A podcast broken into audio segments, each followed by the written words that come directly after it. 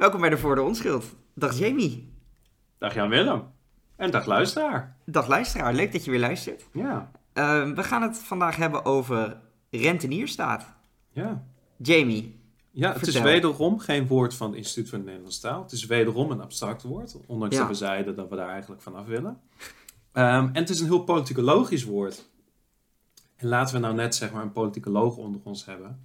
Ja, En eh, dat ben ik natuurlijk. inderdaad. Bij de luisteraar wel bekend. Ja, ja, ik doe heel weinig ermee. Ehm, zoals de luisteraars wellicht ook weten. Ehm, dus daardoor is het af en toe wel goed om ja, een politicologisch concept of woord eh, ja, Ja. te bespreken. En we hopen dit woord ook de mainstream in te, in te brengen. Eh, want het is, in het Nederlands wordt het eigenlijk nog niet gebruikt. In het Engels wordt het wel gebruikt, rentier state. Mhm. En het is eigenlijk wel een handig begrip om eh, ja, de wereld mee te kunnen verklaren. Ja, en ehm, ik heb meteen een vermoeden, Jamie, dat het geen toeval is dat we het deze week bespreken. Eh, want we zitten natuurlijk nee. in de, de mobilisatieweek van Rusland. Ja. Althans, de week waarin het werd aangekondigd. De mobilisatie zelf gaat nog wat langer duren. Ja. Ehm, ja, dus ik denk dat de luisteraars dat in hun achterhoofd kunnen houden als jij de definitie geeft. Ja, ja, ja. En ik ga eigenlijk een beetje ook met het, eh, met het argument komen dat ehm, Rusland richting een rentenierstaat gaat. Ja, Daar ben ik niet heel origineel in, want dat is eh 15 jaar geleden werd het ongeveer ook al beschreven in de literatuur dat Rusland richting, wellicht Ja. richting een, een, een rentenierstaat gaat. maar die ontwikkeling die heeft zich nog verder doorgezet, als ik het goed Ik zou beargumenteren van wel. Ja. Ja, maar laten we eerst even een definitie doen. Wat is een rentenierstaat? Een rentenierstaat, of een rentier state in het Engels, is een staat die zich in vergaande mate zelf financiert eh, op, basis van haar, eh, op basis van opbrengst van haar bezit. Oké, dus bij een rentenierstaat kan ik eigenlijk... ehm, kijk, een rentenier is meestal een persoon. Eh, Ja. Dus een staat die hetzelfde doet. Dus die vermogen heeft en zich daarmee bedrijft. Ja, en eh, bij rentenierstaten wordt eigenlijk bijna altijd eh, oliestaten mee bedoeld. Ah, oké. Dus vooral heel veel staten in het Midden-Oosten. Ehm, het is, oorspronkelijk is het begonnen bij Iran. En dan hebben we het echt over de jaren 70, eh, jaren 70 eh, politicologische academische bladen.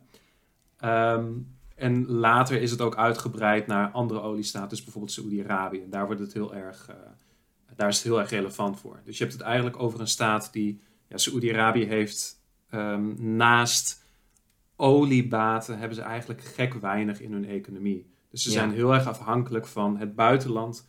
die zij geld geven voor hun, ja, hun, hun vermogen, hun assets. In dit geval de olievelden die ze hebben. Ja, ja.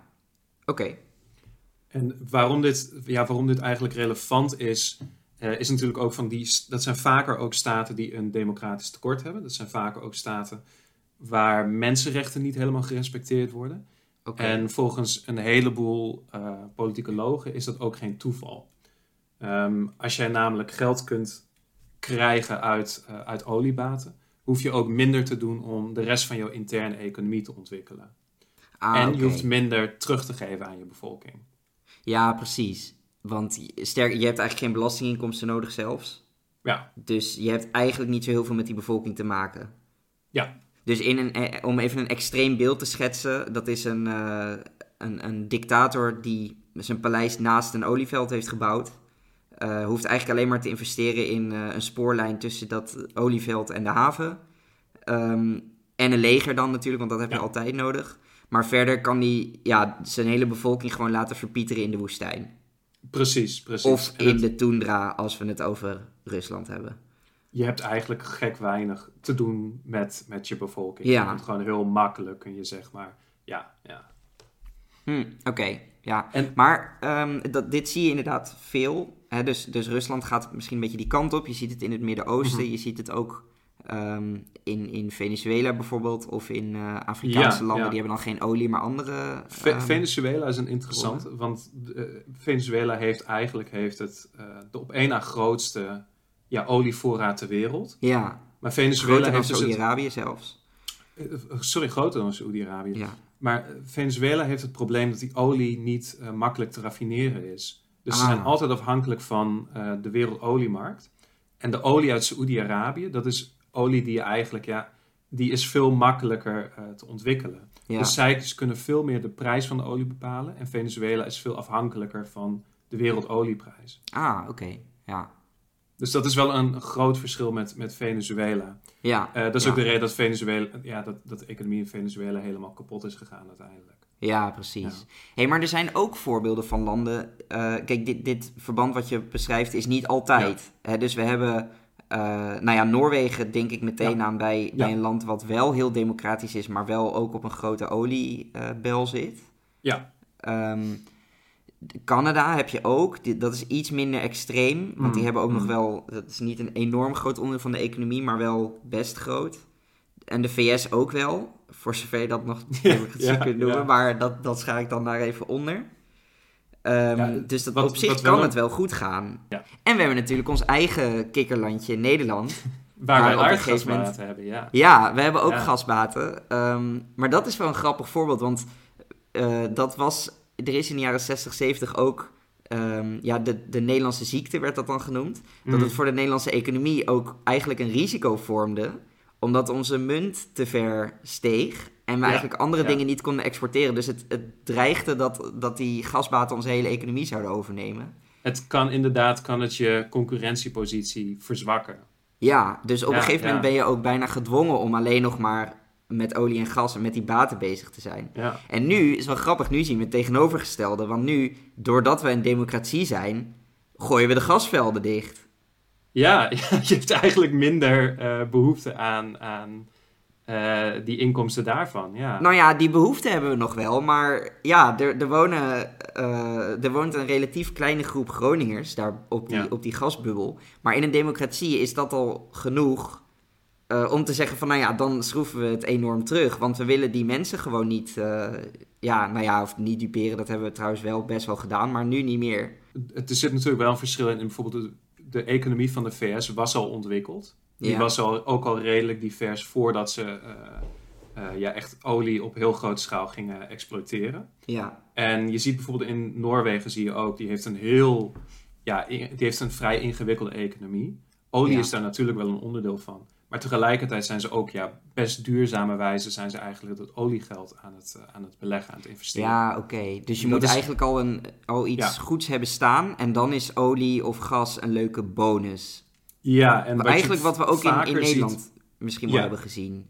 Ja, tot, tot, tot bepaalde mate. Want op een gegeven moment gingen wij het ook consumptief gingen wij die, die olie ook gebruiken. En dat is een beetje het probleem. Van als, jij jouw, eh, als je die oliegeld alleen maar gebruikt, zeg maar, om alles te financieren wat jouw staat doet. Ja, Ja, dat is natuurlijk heel korte, korte middel, middellange termijn Ja. gedachte is dat.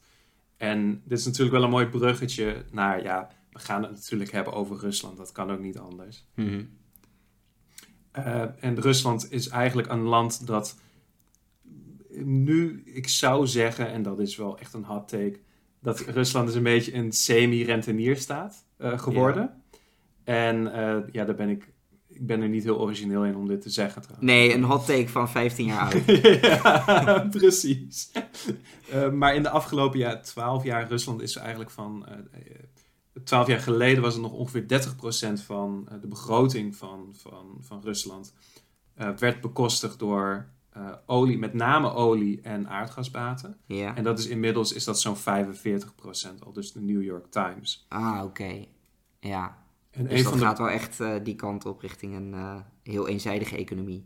Ja, ja, en een van, de, ehm, ja, een van de gekke dingen van deze invasie is geweest dat die olie- en eh, aardgasprijzen die zijn zo eh, ontzettend hoog geworden. Mhm. Dat Rusland heeft moeite om, eh, om haar olie en gas te verkopen.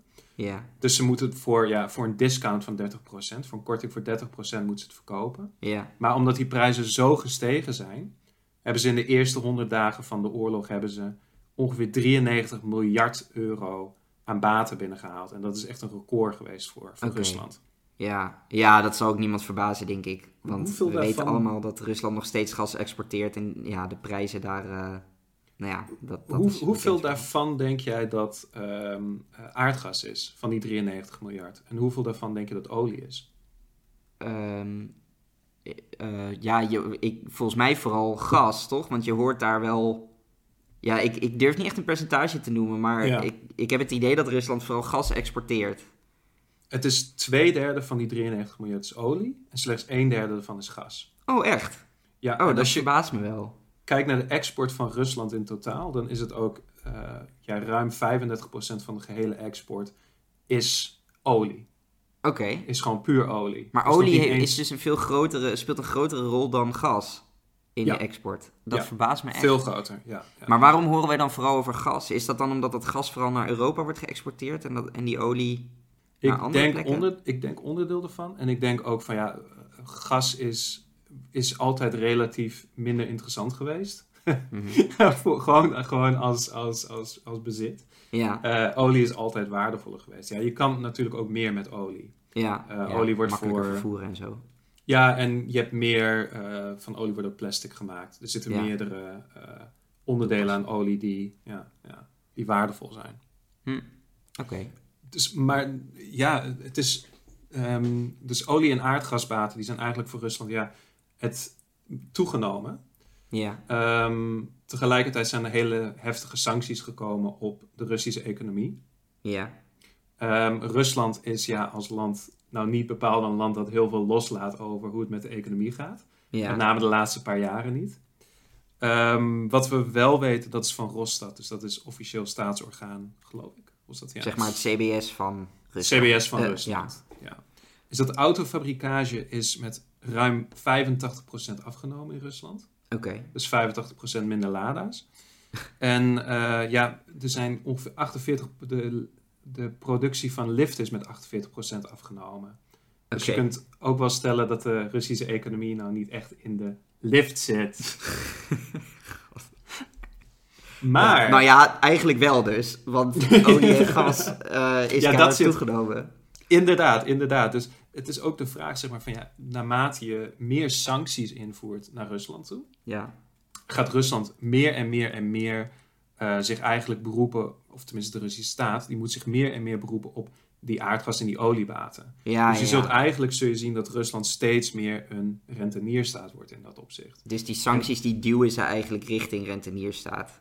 Ja, en dat kan ook uiteindelijk, ja, het, het eh, maakt ook dat je minder afhankelijk wordt van, eh, van belastingen. En dat je eigenlijk ook steeds minder, eh, ja, dat je steeds minder legitimiteit nodig hebt van je bevolking. Ja, ja. Ja. Nou, dat, dat is wel een mooi bruggetje naar waar ik het over wilde hebben. Over de Ja. mobilisatie, die natuurlijk afgelopen week is, is afgekondigd. Ehm, want ik vind Poetin een beetje... Kijk, hij neemt heel gekke risico's. En ik, zat, ik zat te denken van hoe... dat, is een, dat is een understatement. Nou ja, nogal, ja. En ik, ik zat te denken van waarom, waarom eh, volgt dit nu? Mm. En kijk, Rusland is natuurlijk altijd een, een eh, of al een tijd een dictatuur, maar het is niet Mm. echt een totalitaire dictatuur. Nee, dus, nee. dus je hebt dictaturen die totalitair zijn, zoals bijvoorbeeld Noord-Korea is daar een mooi voorbeeld van. Ja. Eh, dat zijn dictators, overheden die proberen echt alle aspecten van, van de bevolking, van het, het liefst zelfs tot in je gedachten proberen ze door te dringen. De, de Sovjet-Unie onder Stalin natuurlijk ook. Ja, is inderdaad Ja. ook een goed Ja, voorbeeld. ja. Ja. Ehm, maar heel veel dictaturen zijn niet totalitair. Dus die Ja. zijn. eh, ja, dan is er eigenlijk een soort van afspraak tussen de regering en de bevolking: van hè, jij bemoeit je niet met ons, ik bemoei me niet met jou. Ja. Eh, dus als, als inwoner kun je gewoon eh, lekker je ding doen, een weet ik veel bedrijf starten of een hobby. En eigenlijk is alles prima. zolang je maar geen politieke partij begint of gaat protesteren. Dat, dat zijn In- gewoon de no-go's, dan word je helemaal kapot gemaakt. In Maar de verder- politicologie verder- spreek je ook wel eens over eh, ja, liberale dictaturen. Daar zou. Je zou kunnen zeggen dat Rusland nog steeds wel liberale trekjes heeft. Een paar liberale trekjes. Ja, Maar die worden ook langzaamaan worden die ook kapot gemaakt. Een beter voorbeeld van een liberale dictatuur zou Singapore zijn. Ja, precies. Tot een paar jaar Ja, ja het, het voelt eh, bijna als een soort contradictio in terminis. Maar dit is dan de tegenhanger van, een, van het nog extremere eh, totalitaire dictatuur. Ja. Ehm, maar goed, oké, dus Rusland is denk ik al een tijd lang een, laten we zeggen, liberale dictatuur. De, Poetin doet zijn ding, de bevolking doet zijn ding. En, en er is een soort van ongeschreven regel van... Poetin ga je gang als wij er maar niks van merken. Ja. Ehm, alleen Poetin is natuurlijk, hij zit daar niet omdat hij populair is. Hij, hij is het is gewoon een, een niets ontziende crimineel in principe. En ja, niemand, niemand is echt blij met hem. Hij zit daar omdat hij de macht heeft. Ja, En, ja. en als dictator is je volk is altijd je grootste vijand. Of je grootste gevaar in ieder geval. En je ziet aan Poetin, af en toe moet hij, ja, moet hij een overwinning boeken om zijn macht te tonen. Ja. Dus eh, een, een, een decennium geleden ongeveer had je met, eh met Tsjetsjenië en eh, in Georgië heeft hij, heeft hij dan dingen gedaan, militaire overwinningen geboekt. Zeven jaar geleden de Krim geannexeerd. Ja. En dan, dan steeds kan hij daar weer een paar jaar op vooruit, zeg maar. Dus dan, dan laat hij zien van ik heb macht. Vaak ehm, ook nog met als bijkomend effect dat hij een eh, democratische staat in, in de omgeving van Rusland dan een eh, schade toebrengt. Dat is natuurlijk ook Ja. altijd goed, want het is niet, niet prettig als dictator als landen om je heen Ja, ja, ja. democratisch worden. Eh, nou ja, en, en een half jaar geleden heeft hij, heeft hij het volgende risico genomen. Maar deze keer is het eigenlijk helemaal fout gegaan. Want ja, inmiddels begint Poetin wel een beetje op een sukkel te lijken. Want die, die invasie die is helemaal aan het mislukken. Ja. En ehm, ja, dat, dat kan gewoon niet. Want Poetin die kan niet... Hij, hij is een strongman, hij kan niet een nederlaag leiden. Dus in plaats Nee, van dat hij weer... Ja, ja, waarschijnlijk had hij gehoopt dat hij weer vijf jaar vooruit kon hierop. En dan weer, ja, dan weer verder kijken. Eh, maar dat is het niet enige zo wat nu. je dan als strongman kan doen, is soort van in deze situatie, en dat zie je dat hij dat nu ook doet, Mhm. van hij heeft nu een mobilisatie aangekondigd, gewoon met het idee van ja, je kan niet verliezen als. Inderdaad, ja. Het is gewoon van, dan, dan valt meteen zeg maar, je, je hele geloofwaardigheid valt dan meteen, meteen Nou, en dat is inderdaad eh, wat ik, wat ik denk dat er aan de hand is. Poetin is volgens mij een, eh, een soort gokker die eh, ja, 50.000 in de min staat Ja. en, en dan maar eh 50.000 op rood zet. Want ja, dat is de enige manier om nog kiet te spelen. En als dit ook mislukt, ja, dan moet hij 100.000 op rood gaan zetten, weet je wel. Dus, en, en hij kan niet eh, nog een invasie doen, wat hij de afgelopen jaren heeft Nee, gedaan. Want nee. ja, dat, dat is nou juist een drama. Dus dan moet hij het maar binnenlands doen. En ook meteen doorpakken richting totalitaire staat. Want als je afgaat, publiekelijk, dan, Ja. dan is het enige wat je kunt doen, ook intern, een soort van machtsvertoon.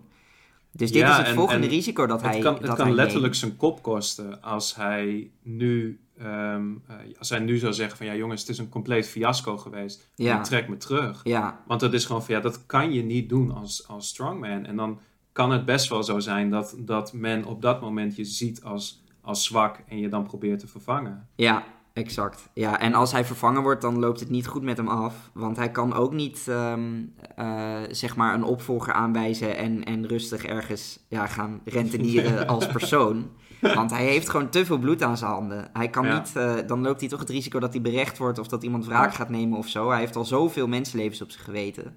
Ja, Dat, eh, dat kan niet. Dus hij moet blijven zitten, hij moet rechtdoor en hij moet fiches blijven inzetten om, om ja, zijn eh, Ja. verliezen te compenseren van de vorige risico's. Dus ja, het is een heel gevaarlijke situatie. Zeker omdat hij natuurlijk ook nog eh, kernwapens heeft. Eh, Ja, maar ik- zeker voor de, voor de Russische bevolking zelf is het echt, ja, gewoon echt een tragiek, denk ik. en ik, ik zou ook zeggen dat deze ontwikkeling naar rentenier staat, dat dat ook redelijk zorgwekkende Ja, ontwikkeling is. Want als je kijkt naar wat is een van de meest. Eh, Het is nog net geen totalitaire staat te noemen, maar welk, is, welk, welk land komt er misschien het dichtst bij, behalve Noord-Korea? En dan zou ik zeggen Saoedi-Arabië.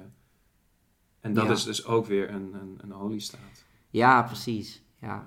Nou, oké, weinig eh, vrolijk vooruitzicht. Maar eh, Inderdaad. Dus ja. zullen, we, zullen we doorgaan naar een wat, wat leuker onderwerp? Ik, ik, heb nog, ik heb nog alternatieve woorden voor je.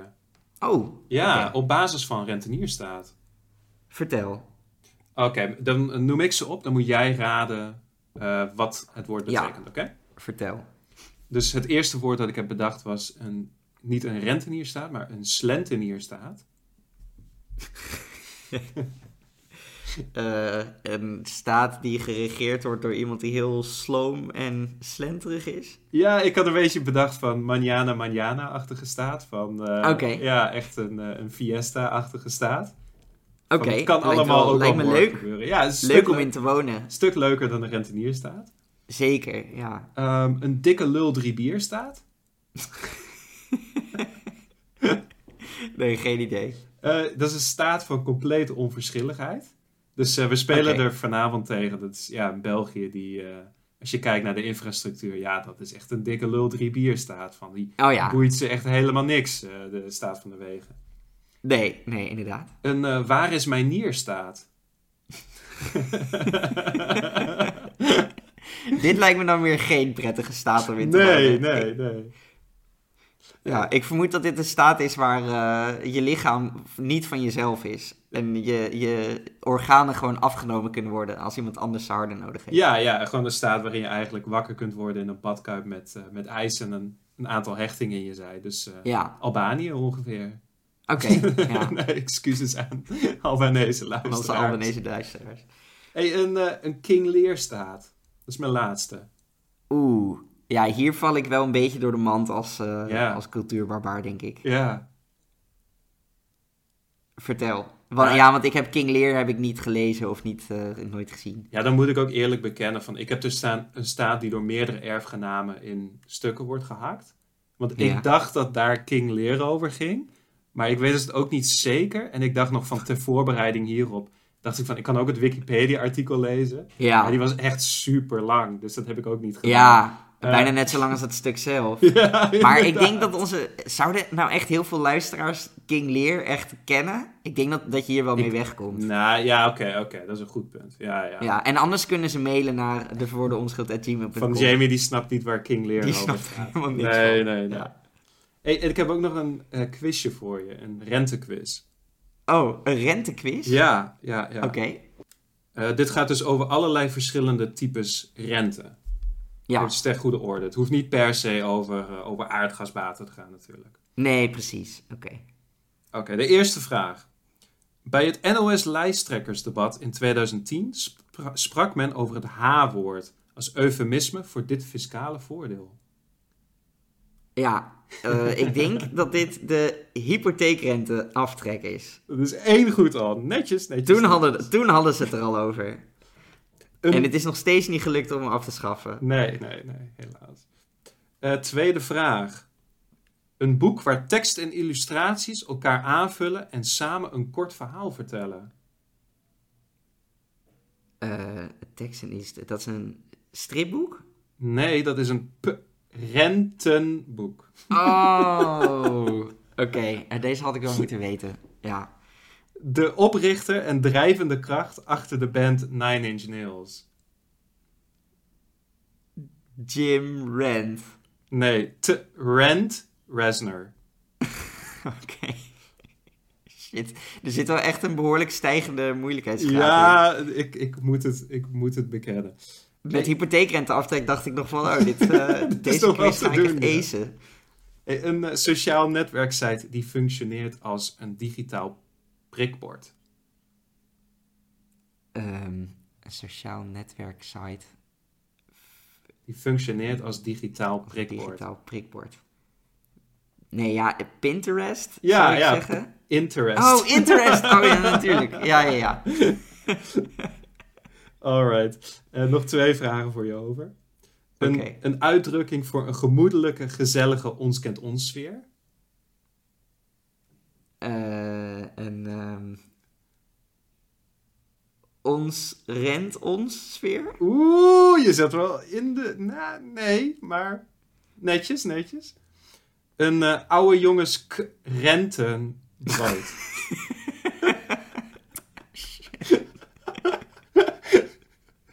Oké. Wie speelde zijn eerste en tevens laatste interland? Dit is trouwens de laatste vraag. Zijn eerste en tevens laatste interland op 17 november 2010 tegen Turkije. Is een, een voetballer met een naam met rente in zijn naam. Royston Drent. Ja, Royston Yes! de rente. nou, heb je toch nog wel netjes gedaan. maar Toch de helft hebt, eh, goed. ja, ja, drie van de zes. Ja, en deze keer klop ik mezelf toch even op de borst, want ik heb meestal de helft goed van jouw quizjes, maar meestal zijn Ja. het meer keuzevragen met twee antwoorden en dan is het dus best slecht als je de helft goed Ja, hebt. precies. Maar ja. deze keer vond ik het best een prestatie. Ah, netjes. Ja, Royston Drenthe vond ik, eh, ja, vond ik knap dat je die wist. Ja. Oké, ja, dank je, dank je. Ik wil nog wel wat anders zeggen over, eh, over katten. Want, Oh, ja, kort. natuurlijk. Ja. Ik heb natuurlijk eh, twee weken geleden hier een betoog gehouden tegen het eh, bezitten van katten. ja. eigenlijk tegen het, überhaupt het bestaan van katten in Nederland. Ik zal het niet herhalen, maar Arme beesten, hè? ik, ik kreeg dus allemaal ehm, eh, van verschillende mensen, onafhankelijk van elkaar, die gingen mij allemaal foto's opsturen van hun kat. Van kijk nou hoe schattig die is. En ik heb zelfs, ik was bij iemand op bezoek en daar kreeg ik ook haar kat op schoot. En die mocht ik aaien en dat was natuurlijk Ja, ja, hartstikke ja. leuk. Dus ik, ik denk dat ik even hier moet benadrukken. Ik heb niks tegen katten. Ik, ik hou van katten. Mm. Ik hou van alle dieren evenveel. En dat is ook gewoon, hè, vanuit deze podcast willen we zeggen, we zijn dierenliefhebbers. Wij houden van alle dieren evenveel. En dat is de reden dat ik tegen katten ben. Kijk, ik wil wel eventjes benadrukken dat dit niet het gevoel was twee weken geleden toen jij begon over de kattenlockdown. Toen had Nee, ik een nee, heel ander gevoel bij wat je zei. Daarom, daarom wil ik het nog eventjes eh, even benadrukken. Ja, dus ik hou, ik hou van katten. Het ligt niet aan hun gebrek aan schattigheid, want ze zijn ontzettend schattig. Maar eh, ja, andere dieren zijn ook schattig. Ja, konijnen. Bijvoorbeeld. Zullen we door naar de limericks? Ja, helemaal goed. Oké, nou ik heb een limerick over, eh, over Poetin. Oh, netjes. Ja, nou ja, dan moet ik zeggen, dit is natuurlijk geen vrolijke limerick, want wat valt er nou voor vrolijks te vertellen over Poetin? Ja. En ja. limericks horen eigenlijk vrolijk te zijn, maar ja, ik, ik schrijf nou eenmaal limericks, dus ja. nou ja, goed, ik zal hem gewoon doen. Aan volk en moraal heeft hij maling, de zoveelste ethische dwaling. Wat een gebrul, Poetin is een lul, die gast is nog erger dan Stalin. Ja, ik vind, hem, ik vind hem niet zo heel zwaar. Nee, oké, dat is waar, Nee, nee, is niet nee. heel zwaar. Nou, gelukkig. Oké. En met- misschien is dat ook omdat het gewoon, zeg maar, het vloeit als een limerick. Dus dan, Ja, Dan dan, voelt het nooit toch zo iets, zwaar, iets ja. ludieks, Ja. hè? Van, oh, oh, oh, oh, Poetin, oh, hij moordt de hele bevolking uit. Oh, die gast erger lul, Stalin. Ja, Nee, ik, heb, ik heb ook een limerick. oké, vertel. Ja, ja. Ehm, heel erg last minute geschreven trouwens, maar hij, hij staat wel. Ehm, al mijn budgettaire gaten, die vul ik mooi met oliebaten. Oorlog beginnen die ik niet kan winnen, dat kan ik toch echt niet laten. Ah, nice. Ja, Leuk. Oké, eh, nou, ratings? ja. Wat, wat vind je van het woord rentenierstaat? Ehm, ja ik heb hem zelf een beetje de wereld inge- ingebracht. dus ik moet het ook een beetje verdedigen. Ja. En tegelijkertijd denk ik ook van ja, het is wel een handig woord. En ik hoop ook dat mensen het gaan gebruiken op, eh, ja, op, eh, in de mainstream. Dus ik hoop Ja. dat mensen in één keer, ja, het klinkt ook wel heel intelligent als je het gaat gebruiken. En je zegt van, ja, van, zeker. oh ja, weet je, het voelt heel erg alsof dat je heel erg de wereld begrijpt. Want je zegt van ja, Rusland, ja, eigenlijk zou je kunnen stellen dat het een beetje een rentenierstaat is. en dan zegt die ander zegt dan van, hè, een rentenierstaat, wat is dat? Oh, weet je niet wat dat is? En dan kun je dat mooi Dan kan je uitleggen. dat uitleggen. Of je kunt Precies. verwijzen naar de voor de onschuld. Uiteraard, Ja. uiteraard. Ja. Dus in dat opzicht zou ik zeggen van ja, het is een, het is een, eh, het is een mooi woord om, om, om de mainstream in gegooid te worden. Het bestaat Ja. ook nog niet in het Nederlands. En ik, eh, eh, ik vind het ook wel mooi dat het, ja, dat het volledig Nederlands woord is. Ja, Dus het is niet een rentierstaat. Nee, het is gewoon een rentenierstaat. precies. Dus, maar dat mag ook, want wij hebben het uitgevonden. In het Nederlands dan. Vertel. Ja, dus ik, ik, ben, ik ben uitermate positief over het woord. Ik geef het dan ook eh, ja, vier Russische liften die door een ontwerpfout alleen maar omhoog kunnen. Oké. Ja, ik ben op zich ook wel enthousiast. Ik, ik, het woord heeft voor mij niet echt karakter of zo. Het is, ja, Hmm. rentenierstaat, het is redelijk straightforward. Aan de andere kant, ja, het is wel meteen duidelijk wat er, wat er bedoeld wordt. Ik denk dat het ook wel eh, een handig woord is om te gebruiken. En je klinkt meteen intelligent. Ja. Eh, dus nou ja, ik ga voor een eh, gemiddelde rating van eh, drie van de vijf fiches op rood. Oh, oké. En, en dan moet ik er natuurlijk wel bij zeggen, dat kunnen er dus zes worden, hè? Ja, Drie ja. fiches. Dus dan zou het de beste rating ooit zijn. Maar het zou ook gewoon een, een compleet fiasco worden. Dat hè? Dat, je, dat, je, ook. dat je het nul krijgt. Ja. Dat, inderdaad, Ja, ja, precies. Sterker nog, de kans is groter dat het nul wordt dan dat het zes wordt. Dat is waar, ja, want je kunt ook nog de nul krijgen. Ja, ja. Alright. Nou, ehm, dat was hem, denk ik. Ja, Ehm, iedereen dan- bedanken. Ja, bedankt voor het Ja. luisteren. Bedankt voor het, eh, dat je ons een 5 sterren rating hebt gegeven op eh, Spotify op, eh, of op Apple Podcast. Ja. Ehm, bedankt dat je aan je vrienden vertelt over ons. Ja. En bedankt dat je ons volgt op Twitter of op Instagram. @dvonschuld. We hebben trouwens, ik, ik heb Ja, ik ben op Instagram nog een beetje onwennig. Ik weet niet zo goed wat ik ermee aan moet. ik, ik eerlijk gezegd ook niet, nee. Dus we moeten even kijken hoe we dat gaan doen. Maar we hebben al wel drie volgers. Dus we hebben twee, Oh, eh, twee luisteraars Ja, hebben ons gevolgd. En eh, sinds, eh, sinds de afgelopen week ook ja, Janine. Ik zit nu naar de profiel te kijken. Het is een erg mooie, mooie dame. Ik. Het zou me niks verbazen als ze model is. En ze zegt... I love big. En dan een banaan emoji. Write to me in the DM. I will send photos. Dus nou, we Dat zijn... is eh, toch wel raar, want we hebben het niet één keer over een banaan gehad tijdens deze podcast. Nee, maar we zijn gewoon... Nee, nee, nee, maar dit is haar algemene omschrijving. Oh, oké, oké. Ja, oké. Dus ja. ja we, zijn, eh, Ja. we zijn populair. ja, kennelijk, ja. Ja, nou, en je Dankjewel, kunt... Janine. eh, ja, dankjewel, Janine. Eh, en luisteraar, je kunt ons ook nog eh, Uh, de voordeonschuld.gmail.com voor al je kritiek, lofuitingen, wat je ook maar kwijt wilt. Eh, dat eh, mag allemaal op de mail. En eh, dan zeg ik tot, tot volgende week. Ja, dank jullie wel, luisteraars. Oké, Doei, doei. Doei!